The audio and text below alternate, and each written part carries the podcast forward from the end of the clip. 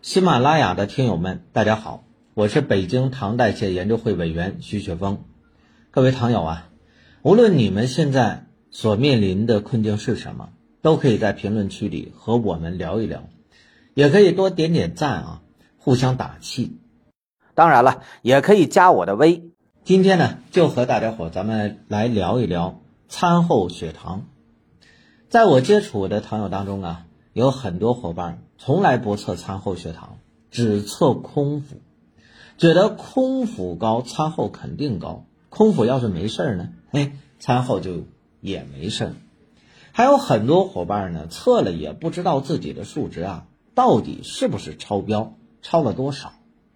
今天呢，这堂课我就教给大家伙呢，怎么去观察餐后的血糖。最后呢，也会有一份小惊喜送给大家伙。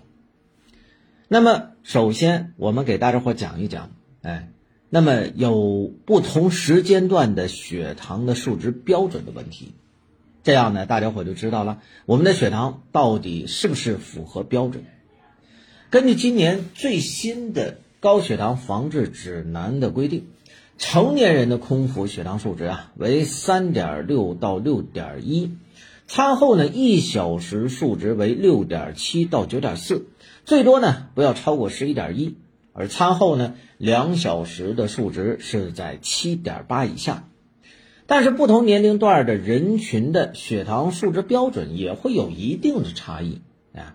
我们就拿咱们经常测的 x 二的两小时血糖给大家伙咱们讲一下，十八岁以下的青少年餐后两小时应该低于七点八，四十到六十岁的中年人这餐后两小时血糖呢低于八点零就行。那岁数再大一点的六十五岁到七十五岁的老年人啊，由于咱们这个身体机能啊不能跟年轻人相比啊。所以呢，餐后两小时的血糖数值控制在八到十这个区间就行了。哎，至于说你像七十五岁以上的伙伴啊，这体内的胰岛素分泌其实相对于年轻人是少了很多的，血糖更容易高。哎，同时呢，也容易出现呢低糖的情况。哎，它主要是因为呢血糖的这种啊这个不稳定性造成的。所以呢，一般餐后两小时的血糖控制在八到十一这个范围都是可以的。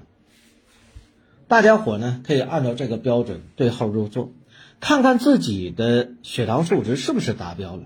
即使没有达标，也不要着急说马上去加大药量，或者说呢盲目的就把药就吃上了。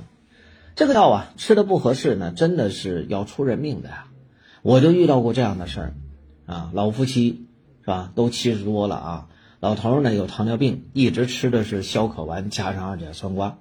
呃，老伴儿呢血糖还可以啊。有一天吃完饭之后啊，这老伴儿呢就拿着老头的血糖仪，哎，自己就测一下。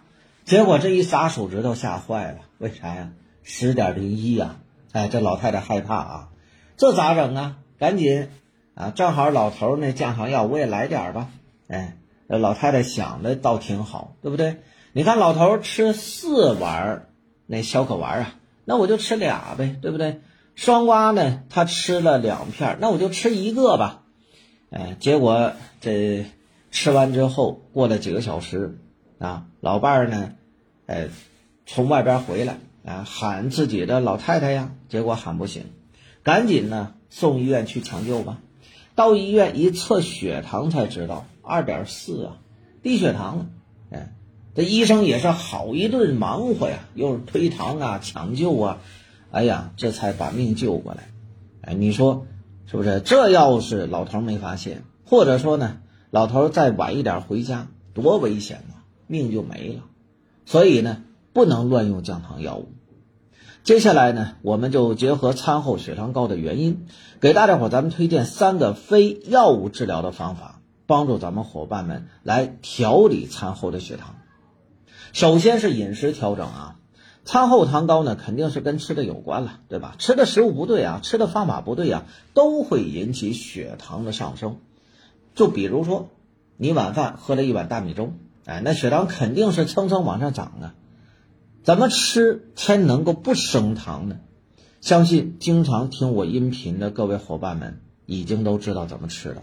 哎，在这里边呢，我还专门给大家伙咱们编了一个顺口溜，哎，大家伙可以记好了。细粮粗粮搭配好，绿叶蔬菜餐餐吃，牛奶鸡蛋天天有，水果坚果当家餐，放在两餐中间吃，低油低盐吃瘦肉，一周鱼宴必须有，肠道开心又控糖。咱们饭菜的顺序啊也很重要，哎，伙伴们要按照两口菜一口肉一口主食的顺序这么去吃。这样呢，会让餐后血糖的速度升得更慢一点。其次呢，是调理胃肠。刚刚我们说了，餐后血糖高啊，跟吃的食物有关，也和肠胃消化吸收的能力有关。如果你肠胃不好呢，就会导致食物无法被全部的消化吸收，从而导致血糖的上升。哎，肠胃不好怎么办呢？还记得之前我们教给大家伙的脚踩擀面杖的方法吗？哎。除了这个之外呢，今天我们再教给大家伙一个非常简单也比较好操作的方法，就是每天坚持做揉腹啊，哎，那么首先呢，我们伸出自己的双手，哎，以肚脐儿为中心做顺时针和逆时针的揉腹，顺时针呢揉一百圈，哎，逆时针呢我们再揉一百圈，啊，早晚各做一次，啊，我们在做揉腹的时候呢，记住了。鼻吸口呼啊，怎么做呢？就是鼻子吸气的时候揉一圈哎，鼻口呼气的时候我们再揉一圈哎，用这样的方法，咱们说呢，可以帮助我们调理自己的脾胃，促进消化，哎，还能帮助睡眠。如果呀，咱们说排便要是不好的话呢，那么哎，还有助于排便。当然了，我们有些伙伴不要忘记了。在排便、在调整肠道这个问题上，再搭配上我们的专利的活性益生菌，肠道会更舒服。第三个就是饭后要运动，啊，现在天气冷了，很多伙伴们开始偷懒不爱运动了，啊，运动是治疗糖尿病五驾马车这当中的第一个啊，足见它的重要性。如果天气冷了，北方的伙伴不能去户外运动，我们也可以在室内做一些运动啊，比如说。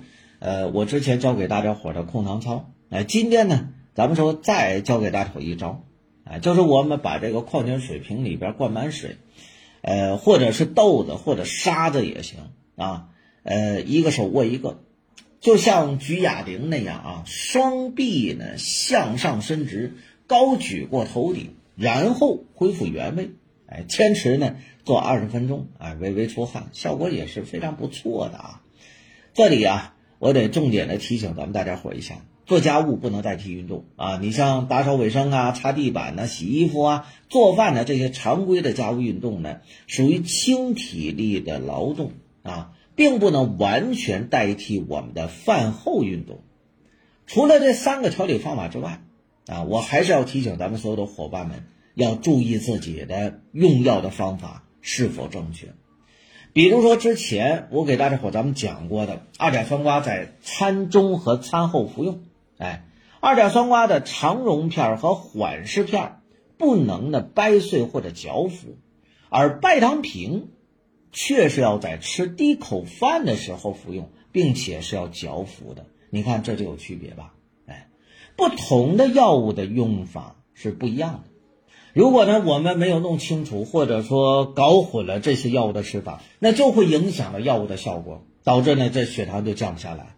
哎，饮食和运动啊，是我们最基础的调理方法，系统的、有针对性的调理和修复才是关键。根据每位糖友的不同情况，啊，制定详细的调理计划，这个才能更好的帮助我们逆转。哎，讲到这儿啊，得公布。给大家伙准备的小惊喜了啊，就是我刚刚说的控糖操啊，我已经整理成一个视频了啊。不会做的，或者说想知道详细过程的，你可以加我的微。希望喜欢我节目的各位伙伴们能够多多的点赞和评论啊，我会持续为大家伙带来更多实用的控糖知识，记得关注我，咱们下期再见。